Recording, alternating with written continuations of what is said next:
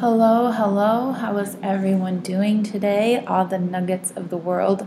Um, this is the first episode of the Shit About Shit podcast, um, where we talk about everything we know nothing about. So, I just wanted to jump in with this podcast to talk about a topic that I was thinking about the other day. Um, phoned into a friend to talk about this and had some interesting thoughts on it, so I just thought I'd share. So, um, in our generation, I'm feeling that hustle. And speaking of feeling, we talk about our feelings a lot, but um, I think that hustle is something that our generation uh, is not even sure about or isn't entirely sure about as a whole. Uh, people tend to hashtag hustle when they're working for their nine to five before heading home to watch TV or hit up a happy hour with some friends.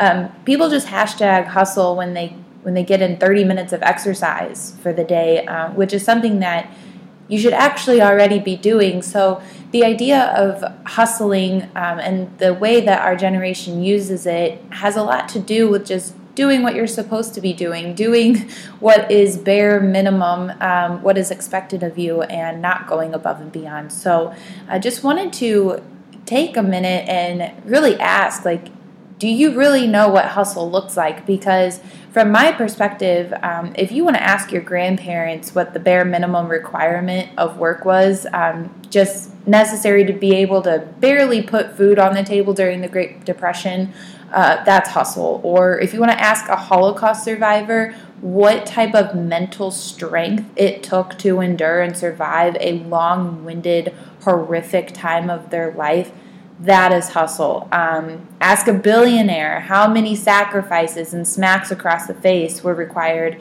to take their business to the next level over and over and over again every time they got pushed down.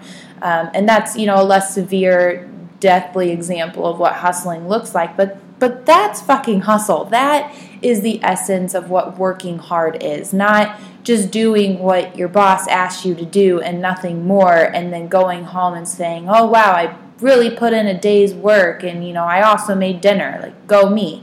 Yeah go you like pat yourself on the back if that's something that is a struggle to you but definitely don't claim it as a hustle whenever you're not hustling you're just doing what's necessary. Um, so that hustle goes beyond your nine to five. It has everything to do with pushing a little past your emotional and mental limits and that place is as little as it is past your emotional and mental limits, it is far, far, far over and beyond your comfort zone. Um, hustle is is being on the verge of giving up, but forcing yourself to push even harder. Uh, hustle isn't something that just says, you know, one more or let's just do it again. It's the thing that says, I have to keep going until the job is done because I will not stop until it is finished.